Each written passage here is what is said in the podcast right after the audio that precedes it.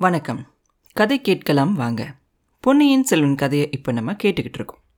பெரிய பழுவேட்டரையர் கடைசியாக அவரோட மாளிகைக்கு வரும்போது நள்ளிரவை தாண்டி மூன்றாவது ஜாமம் வந்துருச்சு.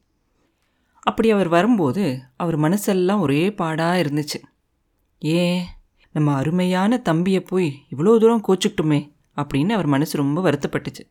அவர் மேலே அவர் தம்பிக்கு ரொம்ப பிரியம். அந்த பிரியத்தால் ஏதோ சொல்லிட்டான். அதுக்காக நம்ம இப்படியெல்லாம் அவனை கோச்சிக்கிட்டோமே அப்படின்னு வருத்தப்படுறாரு. எப்படி தான் இருந்தாலும் கூட அவன் எப்படி சந் எப்படி தான் இருந்தாலும் அவன் எப்படி நந்தினி மேலே சந்தேகப்படலாம்? அவன் கையில் கிடைச்ச ஒரு பையனை தப்பிக்க வச்சுட்டு அதுக்காக ஒரு பெண் பேரில் போய் அதுவும் அண்ணியோட பேரில் போய் குற்றம் சொல்கிறது இவன் வீரத்துக்கும் ஆண்மைக்கும் அழகாகுமா? போனா போகட்டும். அதுக்காக தான் அவன் வருத்தப்பட்டு மன்னிப்பு கூட கேட்டுட்டானே. அதை பற்றி எதுக்காக திரும்பி நினைக்கணும்? இருந்தாலும் அவன் சொன்னதில் ஏதாவது கொஞ்சமாவது உண்மை இருக்குமோ? ஒருவேளை வயசான காலத்தில் நமக்கு பெண் பித்து பிடிச்சிருக்குமோ? எங்கேயோ காட்டிலிருந்து ஒரு பெண்ணுக்காக கூட பிறந்த தம்பியை போய் அதுவும் நூறு போரில் நம்ம கூட சேர்ந்து சண்டை போட்டவனை அவன் உயிரை பணைய வச்சு நம்மளை நிறைய நேரத்தில் காப்பாற்றினவனை போய் இப்படி நம்ம கூச்சிக்கிட்டோமே. அப்படி என்ன அவன் நமக்கு உஸ்தியாக போயிட்டா? அவளுக்கு பூர்வீகம் என்னன்னு கூட நமக்கு தெரியாது. அவரோட நடவடிக்கையும் பேச்சும் ஒரு சில சமயங்களில் சந்தேகப்படுற மாதிரி தான் இருக்குது சிச்சி தம்பியோட பேச்சை கேட்டு நம்ம உள்ள ஏன் இப்படியெல்லாம் குழம்பி போகுது? என்ன அநியாயம்? அவன் நம்ம மேலே எவ்வளோ உயிருக்குயிரான அன்பாக வச்சிருக்கா. எவ்வளோ மரியாதையோடு நடந்துக்கிறா. நம்மளோட காரியங்கள்ல எல்லாம் எவ்வளோ உற்சாகம் காட்டுறா. சில சமயம் நமக்கு யோசனை கூட சொல்கிறா இந்த அறுபது வயசுக்கு மேலே இந்த கிழவனை போய் கல்யாணம் பண்ணிக்கிட்டால அதை பார்க்க வேண்டாமா? எல்லா நாட்டில் இருக்க மன்னர்களும் அவளை கல்யாணம் பண்ணிக்கிறதுக்காக காத்துக்கிட்டு இருப்பாங்க. அப்படி இருக்க அதை எல்லாத்தையும் விட்டுட்டு அவள் நம்மளை கல்யாணம் பண்ணிக்கிட்டு இருக்கா. அப்படி இருக்கும்போது அவளை சந்தேகப்படுறது சரியாகுமா? வயசான காலத்தில் இளம் பெண்ணை கல்யாணம் பண்ணிக்கிட்ட கிழவனுக்கு சந்தேகம்தான் வரும் அப்படின்னு ஊரில் எல்லாரும் சொல்லுவாங்களே. அந்த மாதிரி நம்மளே நடந்துக்கலாமா? இருந்தாலும் சரி ஒரு சில விஷயங்களை அவகிட்டயே கேட்டு அந்த சந்தேகத்தெல்லாம் தெரிஞ்சுக்க வேண்டியது அவசியமாக இருக்குது அடிக்கடி முத்திரை மோதிரம் வேணும்னு கேட்டு கேட்டு வாங்கிக்கிறா. எதுக்காக? அதே மாதிரி அடிக்கடி தனியாக போய் லதா மண்டபத்தில் போய் உட்காந்துக்கிறா. அது எதுக்காக? யாரோ ஒரு மந்திரவாதி அடிக்கடியாக வரதா எல்லாரும் பார்த்துருக்காங்கன்னு சொல்கிறாங்க அதை அவளும் ஒத்துக்கிட்டா. அது எதுக்காக? மந்திரவாதி கிட்ட இவன் என்ன கேட்டு யாருக்கு மந்திரம் போட போறா? இதெல்லாம் இன்னைக்கு எப்படியும் கேட்டு தெரிஞ்சுக்கணும். அப்படியே இல்லைனாலும் கல்யாணமாகியும் பிரம்மச்சாரி அப்படிங்கிற நிலைமையிலேயே நம்மளை இன்னைக்கு வரைக்கும் வச்சிருக்கா. எப்போ கேட்டாலும் ஏதோ ஒரு விரதம் நோன்பு அப்படின்னு சொல்லிடுறாளே தவிர என்ன விரதம் என்ன நோன்பு அப்படின்னு சொல்றதே கிடையாது. கதையில் வர தந்திரக்கார பெண் மாதிரி தட்டி கழிக்கிறா. இனிமேல் இதுக்கெல்லாம் இடம் கொடுக்காம இன்னைக்கு ராத்திரி இதை பற்றியெல்லாம் கண்டிப்பாக பேசியே தீரணும் அப்படின்னு நினச்சிக்கிறாரு. அவரோட மாளிகை வாசலுக்கு வந்தப்ப அந்த அரண்மனையில் இருக்கிற பெண்களும் காவலர்களும் அவங்கெல்லாம் அவரை வரவேற்கிறாங்க. உள்ளே வந்தோன்னே அவர் கண்கள் வந்து ஒரு ஆளை தேடி தேடி பார்க்குது அவர் யாரை தேடுறாரோ அவங்க அங்கே இல்லை. கேட்கும்போது என்ன சொல்கிறாங்க இளையராணி லதா மண்டபத்தில் இருக்காங்க அப்படின்னு சொல்கிறாங்க உடனே அவருக்கு நள்ளிரவு ஆனதுக்கு அப்புறமும் அவளுக்கு அங்கே என்ன வேலை? இன்னும் எதுக்காக அங்கே உட்காந்துட்ருக்கா அப்படின்னு சொல்லி கொஞ்சம் கோபம் வருது. அவர் அந்த லதா மண்டபத்தை நோக்கி நடந்து போகிறாரு அப்போ எதிரில் நந்தினியும் அவரோட தோழி பெண்ணும் நடந்து வராங்க. இவர் வரதை பார்த்த உடனேயே நந்தினி அங்கேயே நின்று தோட்டத்து பக்கமாக பார்த்து அந்த இருட்டையே பார்த்துட்டு நிற்கிறா அந்த தாதி பெண்ணு கொஞ்சம் தள்ளி போய் நின்றுக்கிட்டுறா பழுவேட்டரையர் நந்தினி பக்கத்தில் வந்ததுக்கப்புறமும் கூட அவள் வந்து அவரை திரும்பி பார்க்கல. திரும்பி பார்க்காம வெளியிலேயே பார்த்துக்கிட்டே நிற்கிறா கோபமாக அவர் கோபமாக வந்தார். கடைசியில் என்ன ஆயிடுச்சு? நந்தினியோட கோபத்தை சரி பண்ணுற மாதிரி ஆயிடுச்சு அவருக்கு. நந்தினி என் கண்மணி என்ன கோபம்? ஏன் இப்படி பார்க்காம நிற்கிற அப்படின்னு கேட்டுக்கிட்டே அவரோட இரும்பு மாதிரி இருக்கிற அந்த கைகளை கொண்டுகிட்டு போய் அவர் தோல் மேலே மெதுவாக வைக்கிறார். நந்தினியோ அவரோட மலர் மாதிரி இருக்கக்கூடிய அந்த மிருதுவான கைகளால் அவரோட கையை தட்டி விட்டுறா. அதுக்கப்புறமும் பேச மாட்டான் மறுபடியும் பழுவேட்டியர் கெஞ்சுவார் என் உயிரே உன் பட்டு கையால் என்னை தொட்டதே எனக்கு ஒரு பாக்கியமாக இருக்கு. உன்னை கல்யாணம் பண்ணிக்க எல்லாரும் காத்திருக்க நீ என்னை கல்யாணம் பண்ணிக்கிட்டதே என்னோட பாக்கியம்.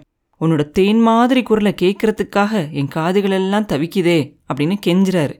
யாரு? ஆயிரம் போர்களில் வெற்றி கண்ட அந்த மகாவீரர். உடனே நந்தினி கேட்பா நீங்கள் என்னை விட்டு பிரிஞ்சு போய் எத்தனை நாள் ஆச்சு? முழுசாக நாலு நாள் ஆகலையா? அப்படின்னு சொல்லி அப்படியே விம்மி விம்மி அழுகிற மாதிரி ஒரு குரலை கேட்பா எத்தனையோ போர்களில் வாள்களும் வேல்களும் தாங்கின அவரோட நெஞ்சு அந்த மாதிரியான ஒரு அழுகையான ஒரு குரலை கேட்ட உடனே அப்படியே மெழுகு மாதிரி உருகிடுச்சு இதுக்காக தான் இவ்வளோ கோவமா நாலு நாள் பிரிஞ்சிருந்ததே உன்னால் தாங்கிக்க முடியலன்னா நான் போருக்கு போனால் நீ என்ன பண்ணுவ? அப்படின்னு கேட்பாரு உடனே அவ சொல்லுவா நீங்கள் போருக்கு போனால் மாதக்கணக்கில் நான் உங்களை பிரிஞ்சிருப்பேன் அப்படின்னு நான் நினச்சிங்க? அந்த எண்ணத்தை மாற்றிக்கங்க நீங்கள் எங்கே போனாலும் ஒரு நிழல் மாதிரி நானும் உங்கள் கூடவே வருவேன் அப்படின்னு சொல்லுவான் அழகாக இருக்கே நீ சொல்கிறது உன்னை போருக்கு கூட்டிகிட்டு போனால் நான் போரில் சண்டை போட்ட மாதிரி தான் நான் எப்படி போர் பண்ண முடியும் உன்னை அங்கே கூட்டிகிட்டு போயிட்டு? எத்தனையோ வேல்களையும் வாள்களையும் தாங்கி என் நெஞ்சில் என் உடம்புல அறுபத்தி நாலு போர்க்காயங்கள் இருக்குது அப்படின்னு சொல்லி எல்லாரும் என்னை பற்றி ரொம்ப உயர்வாக சொல்லுவாங்க. அப்படிப்பட்ட என்னோட நெஞ்சு உன் காலில் ஒரு சின்ன முள் வந்து குத்துனா கூட என்னால் தாங்கிக்க முடியாது. அப்படி இருக்கும்போது உன்னை எப்படி நான் போர்க்களத்துக்கு கூட்டிகிட்டு போக முடியும்? இப்போ கூட ரொம்ப நேரமாக நீ இந்த கருங்கல் தரையில் நிற்கிறது எனக்கு எவ்வளோ கஷ்டமாக இருக்குது தெரியுமா? வா வந்து உன்னோட இடத்துல உட்காரு அப்படின்னு சொல்லி அவள் கையை பிடிச்சிக்கிட்டு போய் அவளோட மலர் மெத்தையில் உட்கார வைக்கிறாரு. நந்தினி உடனே அவள் கண்ணெல்லாம் தொடச்சிக்கிட்டு நிமிந்து பார்க்குறா. அப்படியே அந்த தங்க விளக்கோட வெளிச்சத்தில் லேசாக சிரிக்கிறா. அவ்வளோதான் அப்படியே தனாதிகாரி மயங்கி போயிறாரு. ஆஹா இந்த சிரிப்புக்காக மூணு உலகத்தையுமே கொடுக்கலாமே. மூணு உலகமும் நம்ம கையில் இல்லை. ஆனால் நம்மளோட உடல் பொருள் ஆவி இது மூணையுமாவது இவளுக்காக கொடுக்கலாமே அப்படின்னு நினைப்பார். இந்த மாதிரிலாம் நினச்சிட்டு அந்த வீராதி வீரர் அவகிட்ட வந்து கோபப்படணும் அவகிட்ட இன்னதெல்லாம் கேட்கணும் அப்படின்னு யோசிச்சதெல்லாம் அப்படியே மறந்துட்டார். அதுக்கு பதிலாக அவ காலால் விட்ட வேலையை தலையால் செய்யறதுக்கு காத்துக்கிட்டு இருந்தார். அப்படி ஒரு அடிமையாயிட்டார். எந்த ஒரு அடிமைத்தனமுமே பொல்லாத விஷயந்தான் அதுலேயும் பெண் அடிமை ரொம்ப ரொம்ப பொல்லாத விஷயம். ஒரு மனுஷனை அவனோட சிந்திக்கிற தன்மையே இல்லாமல் பண்ணிடும் அது. நாலு நாள் வெளியூருக்கு போயிட்டு வந்தீங்கல்ல திரும்பி நேராக இங்கே வரலையே. என்னை விட உங்களுக்கு உங்கள் தம்பி தானே ரொம்ப முக்கியமாக போயிட்டாரு? அப்படின்னு நந்தினி கேட்பா உடனே இவர் சொல்லுவார் அப்படிலாம் இல்லை என் கண்மணி. வில்லிலிருந்து புறப்பட்ட அம்பு மாதிரி நான் நேராக உன்கிட்ட தான் வரணும்னு நினச்சேன். அந்த அசட்டு பிள்ளை மதுராந்தகன் சுரங்க வழியில் பத்திரமா திரும்பி வந்துட்டானா அப்படின்னு தெரிஞ்சுக்கிறதுக்காக தம்பி வீட்டுக்கு போயிருந்தேன் அப்படின்னு சொல்லிக்கிட்டே இருக்கும் போதே சொல்லுவா ஐயா நீங்கள் எடுத்த காரியத்தை நல்லபடியாக முடிக்கணும் அப்படிங்கிற எண்ணம் எனக்கு நிறையா இருக்குது அந்த முயற்சியெல்லாம் வெற்றி பெறணும் அப்படிங்கிற ஆசையும் எனக்கு இருக்குது ஆனால் நான் ஏற வேண்டிய மூடு பல்லக்கில் ஒரு ஆண் பிள்ளையை நீங்கள் ஏற்றிக்கிட்டு போகிறத நினச்சா எனக்கு ரொம்ப கஷ்டமாக இருக்குது நாடு நகரத்தில் இருக்கவங்க எல்லாம் நீங்கள் என்ன தான் எங்கே கூட போனாலும் கூட்டிக்கிட்டே போகிறீங்கன்னு நினச்சிக்குவாங்க அப்படின்னு சொல்லிக்கிட்டே இருப்பாவ. அதுக்குள்ளே அவர் சொல்லுவார் அது எனக்கு மட்டும் சந்தோஷமாக இருக்குதா என்ன? இல்லவே இல்லை. ஆனால் எடுத்த காரியம் பெரிய காரியம் இல்லையா? அதை கண்டிப்பாக நிறைவேற்றி முடிக்கணும்ல. இந்த யோசனையே கொடுத்ததே நீ தானே மறந்துட்டியா என்ன? உன்னோட மூடு பல்லக்கில் மதுராந்தகனை கூட்டிகிட்டு போகணும்னு நீ தானே சொன்ன. கோட்டையிலிருந்து போகும்போதும் வரும்போதும் அவனை தனியாக சுரங்க வழியில் அனுப்புகிற யோசனையும் நீ தானே கொடுத்த? அப்படின்னு கேட்பார் என்னுடைய கடமையை தான் நான் செஞ்சேன். கணவர் எடுத்த காரியம். கண்டிப்பாக நிறைவேறணும் இல்லையா? அதுக்கு மனைவி கூட துணை இருக்கணும் இல்லையா?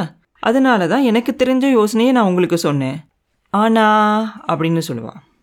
அப்போ அவர் சொல்லுவார் அது மட்டுமா செஞ்ச? இந்த மதுராந்தகன் உடம்பெல்லாம் விபூதி பூசிக்கிட்டு ருத்ராட்ச மாலையை போட்டுக்கிட்டு நமச்சிவாய ஜெபம் செஞ்சிட்டு இருந்தான் அவங்க அம்மா சொன்னதே வேத வாக்குன்னு இருந்தான். நாங்கள்லாம் எவ்வளவோ சொல்லியும் அவனுக்கு ராஜாங்க காரியங்களில் ஈடுபாடே வரலை. ஆனால் நீ அவன்கிட்ட ரெண்டே ரெண்டு தடவை தான் பேசின.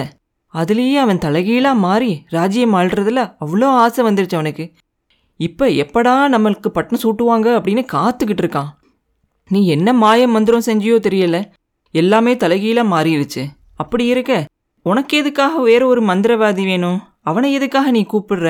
அதை பற்றி அனாவசியமாக மக்கள் ஏதாவது அப்படின்னு அவர் சொல்லும்போதே ஆரம்பிச்சிருவான் அரசே அதை பற்றி அனாவசியமாக யாராவது பேசினா அவங்களோட நாக்கு நீங்கள் தான் வெட்டணும். மந்திரவாதியை நான் ஏன் அழைக்கிறேன் அப்படிங்கிறத நான் உங்ககிட்ட முன்னாடியே சொல்லியிருக்கேன். நீங்கள் மறந்துருந்தா இன்னொரு தடவையும் சொல்கிறேன் பழையாறையில் இருக்கிற அந்த பெண் பாம்போட விஷத்தை இறக்க தான் நீங்கள் எல்லாம் ஆண் மக்கள். யுத்த களத்தில் நேருக்கு நேர் நின்று ஆண் பிள்ளைகளோட போர் செய்வீங்க. கேவலம் ஒரு பெண் பிள்ளை அப்படின்னு அலட்சியம் செய்வீங்க. ஆனால் நூறு ஆண் பிள்ளைகளை காட்டிலும் ஒரு பெண் பிள்ளை அதிகமான தீங்கு செய்வா. ஒரு பாம்போட காலு ஒரு பாம்புக்கு தெரியும். அந்த குந்தவையோட வஞ்சனை எல்லாம் உங்களுக்கு தெரியாது எனக்கு தெரியும். உங்களையும் என்னையும் சேர்த்து அவமானப்படுத்தினதை நீங்கள் வேணால் மறந்துருக்கலாம். ஆனால் நான் மறக்க முடியாது. நூறு பெண்களுக்கு மத்தியில் இருக்கும் போது என்னை பார்த்து அவள் என்ன கேட்டால் தெரியுமா? அந்த கிழவனுக்கு தான் சாக போகிற சமயத்தில் பெண்மோகம் பிடிச்சு பைத்தியம் பிடிச்சிருச்சு அப்படின்னாக்க உன் அறிவு எங்கடி போச்சு? அந்த கிழவனை போய் ஏன் கல்யாணம் பண்ணிக்கிட்ட? அப்படின்னு கேட்டாலே அதை நான் மறக்க முடியுமா? தேவலோக மோகினி மாதிரி ஜொலிக்கிறியே. எந்த ராஜகுமாரன் வேணாலும் உன்னை க விரும்பி கல்யாணம் பண்ணி மகாராணியா வச்சிருப்பானே. போயும் போயும் அந்த கிழ எரும மாட்டை போய் கல்யாணம் செஞ்சுக்கிட்டியா? அப்படின்னு அவன் என்னை கேட்டதை மறக்க முடியுமா? இந்த உடம்புல உயிர் உள்ளவரை என்னால் மறக்க முடியாது அப்படின்னு சொல்லி நந்தினி விம்மி விம்மி அழறா. அடுத்து என்ன நடந்துச்சு? அப்படிங்கிறத அடுத்த பதிவில் பார்ப்போம் மீண்டும் உங்களை அடுத்த பதிவில் சந்திக்கும் வரை உங்களிடமிருந்து விடைபெறுவது உண்ணாமலே பாபு. நன்றி.